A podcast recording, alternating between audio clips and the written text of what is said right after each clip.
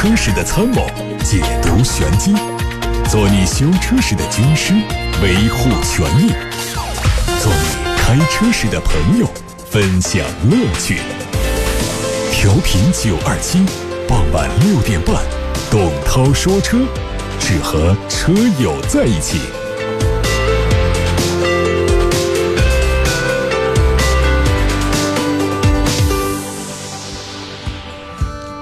各位新年好，欢迎来到今天晚上的董涛说车。在今天节目当中呢，我们会跟大家发布关于公路收费方面的一些新的政策。先关注几条汽车方面的资讯。此前我们曾经报道过，宝马将要推出旗舰轿车七系的电动版。最近国外媒体又说，为了对抗最早可能在2020年亮相的奔驰电动旗舰轿车 EQS。宝马目前正在加紧研发 i7，这个车型的推出时间预计是2022年，已经大大晚于竞争对手的进度。不过，对于这一台全新旗舰，宝马内部的要求非常高。以新的测试标准计算，它的续航里程不得低于600公里。宝马也将会为他们在电动方程式锦标赛积累的经验和技术，充分的应用在 i7 上。和目前的燃油版七系一样，i7 同样会推出不同动力版本。高功率版本最大功率有六百六十匹，这个数字比目前的七系顶配车型七六零还要高出五十匹马力。海外媒体已经曝光了奥迪 RS Q8 的路试照片。相比普通版的 Q8，它在外观上有很多调整。前脸来看，新车采用的大尺寸网状格栅和 Q8 的 Sport 概念车如出一辙。除了独特的 LED 日间行车灯，雾灯区域造型也非常有设计感。下方进气口相比 Q8 更加具有攻击性。另外，它拥有更低矮的车身，尺寸更大的刹车系统，并配备了胎壁很薄的全新款的轮毂。动力预计会和兰博基尼的 Urus 共享4.0升的双涡轮增压 V8，匹配八速手自一体，还有全时四驱。它有望在今年三月的日内瓦车展上首发。寒冬一词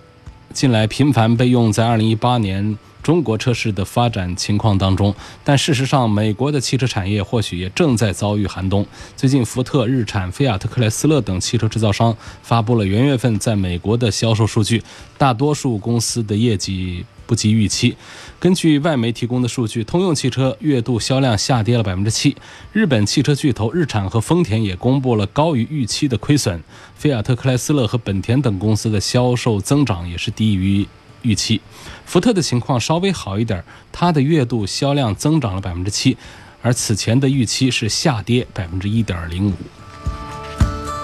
有海外媒体报道说，因为更严格的排放法规和更多技术投入需求，大众汽车集团和 PSA 集团可能会在欧洲市场上停止销售微型车。微型车在欧洲一直是主要的细分市场，一七年它的份额达到了百分之八。但是汽车制造商在微型车市场的利润正在减少，大众和 PSA 都表达了微型车领域的不确定性。外媒说，斯柯达将斥资二十亿欧元继续推动它的电动汽车项目。预计在今年年内会推出速派的电动版，而基于一款新的概念车打造的量产版的纯电动车可能会在二零二零年左右推出。最近，丰田正式宣布，部分现有车型和未来的新车将兼容谷歌的安卓。系统包括一八年、一九年的六款车型，以及二零二零年之后的后续车型。谷歌表示，已经和丰田展开紧密合作，普锐斯、凯美瑞、卡罗拉等车型都有可能兼容这个系统。早在二零一五年，为了防止苹果和谷歌垄断车载娱乐系统，丰田和福特两家公司达成联盟，共同设计开发了自己的车载系统。不过近年来，安卓和苹果的系统已经被汽车厂家们广泛接受，丰田也从去年开始接纳了苹果的 CarPlay 系统。苹果公司最近申请了一个无钥匙进入系统的专利，车辆授权系统将提供车辆和 iPhone 持有者之间的通信，允许用户执行一些任务。在未来，iPhone 不仅仅是一部手机，更是汽车的钥匙。它不仅能解锁汽车，还可以控制车辆自动驾驶。据了解，苹果公司还可以把这项技术应用在无人驾驶轿车服务，并将提供和移动支付相关的所有的认证。最近，德国的一家能源技术研究所研发了新款的双极板，研发人员介绍说，新型的双极板选用了导电聚合物，具备很薄的物理特性，可以用于双极结构的电池。相较于传统接线的电池电芯，它可以节省百分之八十的材料用量。此外呢，这种材料具备有很强大的抗腐蚀性能和可塑性能，还可以通过焊接技术实现电池外罩的密封。众所周知，自动驾驶汽车要想顺利上路，离不开各种传感器，尤其是视觉感知的高性能机器的辅助。日前，中国的科学家受到了昆虫眼睛的启发，成功研发出了低成本的人造复眼，旨在提升自动驾驶汽车的视觉能力，并帮助推动机器人技术的发展。目前正处在量产的过程当中。此外，研究人员还造出了具有抗反射。和防水性能的镜片也适用于自动驾驶汽车，但这项技术想要从实验室走到汽车厂家的生产车间，还需要很长的时间。我们说今天有非常重要的几项新政策跟大家分享和解读。一九年呢，应该是有很多的新的法规都会陆续的颁布实施，他们当中呢，呃，可能有的对企业有推动，呃，有的会对企业有束缚，呃，又可能对消费者呢。有一些好处，也有一些政策是对消费者、经营者有规范，但是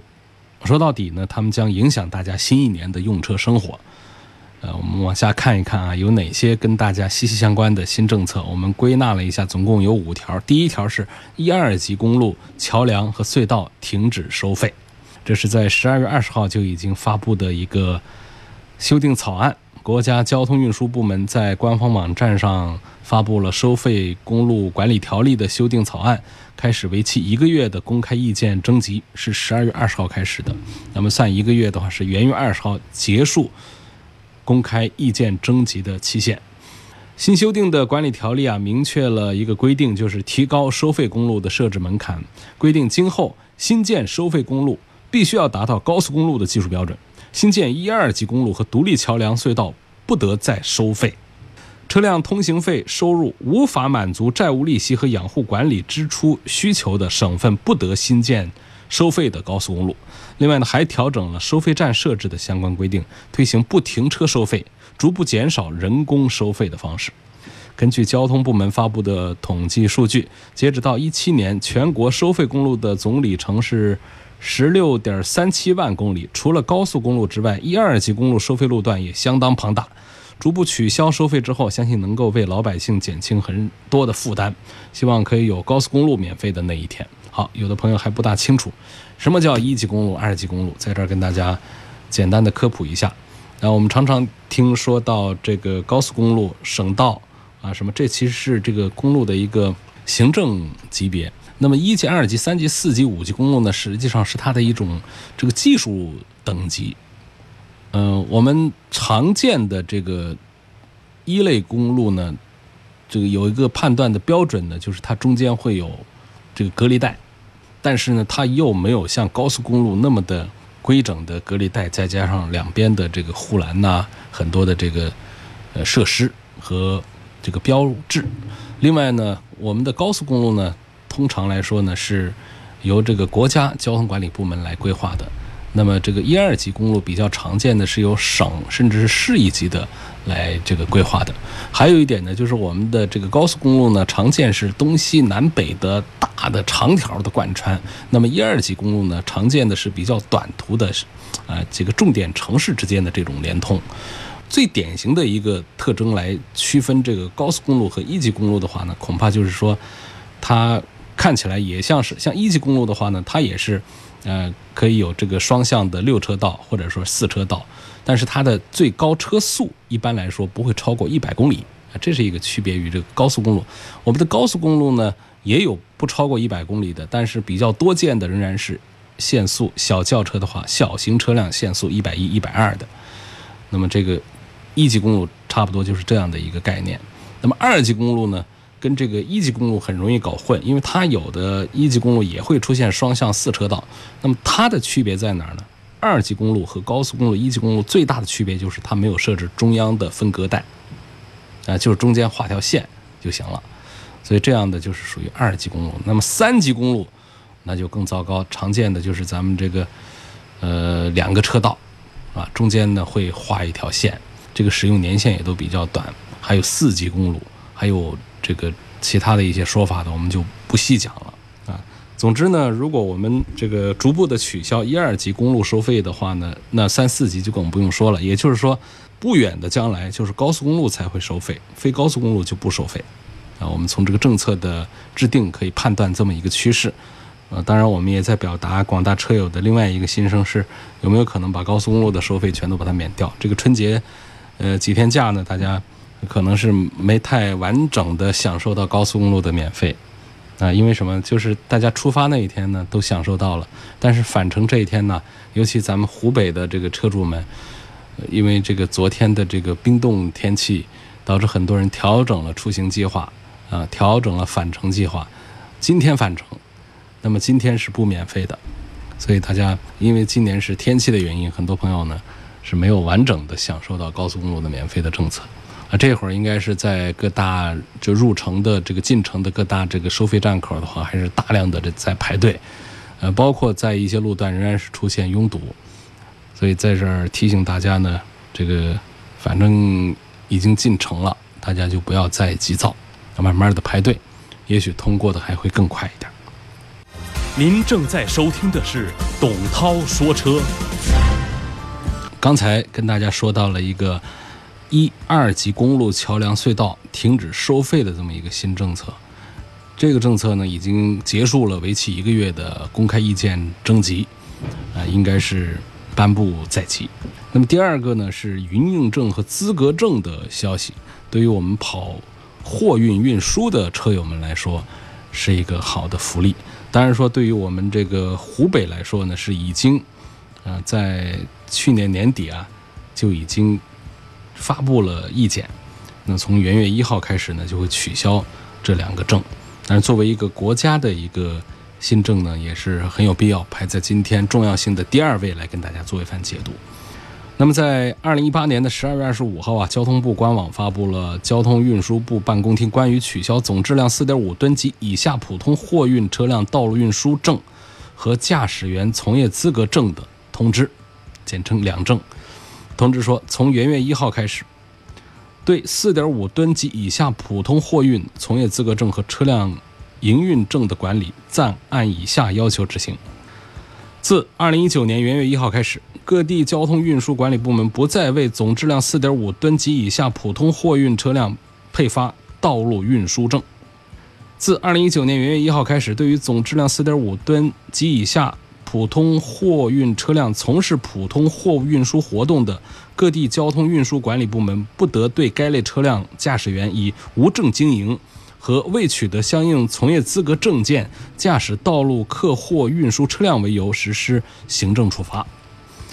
呃，我们可以简单的理解一句话，把刚才的这些翻译过来，就是说，只要你有驾驶证和行车证。小型货车就可以正常运营了。取消两证，不仅除去了车主的办证成本，还不用担心因此被罚款。对于货车司机来说，是一大福音呐。那么，我们按照这个时间轴的顺序来捋一捋啊，这国内哪些省份，呃，已经开始实施？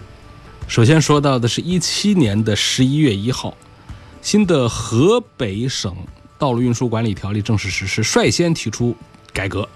从当年的十一月一号开始，总质量四点五吨以下的货运车辆不需要再办道路运输经营许可证。一八年的十一月十三号，这是过去了一年之后，云南省正式发文发布了关于取消总质量四点五吨及以下普通货运车辆道路运输证和从业资格证的通知。然后是同月的二十一号，重庆市道路运输管理部门发文取消总质量四点五吨及以下普通货运车辆道路运输证和从业资格证。然后，同月二零一八年十一月的三十号，湖北省湖北省运管局出台了关于促进道路货运行业健康发展的八条意见。意见说，从二零一九年的元月一号开始，取消总质量四点五吨及以下普通货运车辆道路运输证和从业资格证。再往后是一八年的十二月十八号，湖南省交通运输管理局发布公告，从一八年十二月三十一号开始，就取消总质量四点五吨及以下普通货运车辆道路运输证和驾驶员从业资格证。一八年十二月二十四号，交通运输部下文宣布，一九年一月一号起取消四点五吨以下的货车营运证件，意味着在全国范围内取消蓝牌轻卡双证已成定局。然后是一八年的十二月二十六号，福建省发布公告，内容是一样的，就不重复了。所以目前呢。国家交通运输部已经下文正式发布公告了。那刚才说到的，像包括湖北在内，河北、云南、湖南、啊福建这些省份都已经下了文件。我们相信呢，其他各省各市呢也会如期的取消。啊，我们后续呢也会为大家更多的关注这方面的消息。这是今天要跟大家发布的第二条重大的这个。新的政策跟咱们的货运司机啊息息相关。第三个新政策呢是关于混合动力。过去呢，我们混合动力啊，呃，到底是属于电动车还是新能源车还是传统汽油车呢？是其实是比较模糊的一个概念，模糊的一个界限。在十二月十八号，这当然说的是一八年了，国家发改委发布了《汽车产业投资管理规定》。指出，从一九年元月十号开始，在整车投资项目领域，混合动力汽车、插电式混合动力汽车将划归到燃油汽车一类，电动车只针对由电动机驱动的汽车，这主要指增程式电动汽车、燃料电池电动车和纯电动电动车。这三个概念跟大家分解一下，什么叫做增程式电动汽车？是说这个车上的电动机。的电的来源是哪儿？是普通燃油发动机，普通燃油发动机来发电，发出来的电，然后再供电动机行驶，这个叫增程式的电动汽车。然后什么叫燃料电池电动车呢？这就是说这个它是另外一种啊，这个我们现在正在研发当中的很多的，包括氢燃料啊等等这样的一些新能源的燃料，这个进行燃烧。然后来提供电能，最后呢，再由电动机来驱动我们的汽车行驶。然后还有一个纯电动的电动车，就指的完全是从我们大电网上取电，给电瓶充电，充满了电之后上路去跑的这种电动车。只有这三种才叫这个电动汽车，是开始把混合动力、把插电式和非插电式的混合动力汽车都划归到燃油汽车一类。不再把它们划归到电动汽车这一类。那么很显然的就是说，这个混合动力汽车不再能够享受政策补贴，不再能够上绿色的那个牌照。当然，大家也不必太担心，目前插电混动车仍然是还可以享受这个免新能源购置税补贴以及上绿牌等等特殊的身份。这说的是这个混合动力。将会划归到汽油车的范畴。您正在收听的是董涛说车。现在我们要说到的是跑滴滴的政策。一八年十一月，滴滴发布了全新的规定，从一九年元月一号开始，滴滴对所有无证不合格车辆下架，停止派单。要成为滴滴专车，必须要拥有两本网约车证，分别是网络出租车经营许可证和。网络出租车驾驶员证，只有同时有这两个证的司机才能接单。那么这两证呢，如何办？有什么影响？第一，网约车从业资格证，申请网约车资格考试的司机呢，需要提交机动车驾驶证，还要提供这个无暴力犯罪记录的材料，还要提供身份证的。这个相关材料，还有就是没有交通肇事犯罪、危险驾驶犯罪的记录，要最近连续三个记分周期之内没有记满十二分，啊，这样的一些材料，通过申请之后啊，司机就要准备全国公共科目以及地方科目的考试。规定，这个全国公共科目考试主要是考核国家出租汽车的这个法律法规、职业道德啊、服务规范呐、安全运营啊等等。普遍规范要求的那些知识的测试。那么各区域的考试的科目呢，是对地方出租汽车政策法规，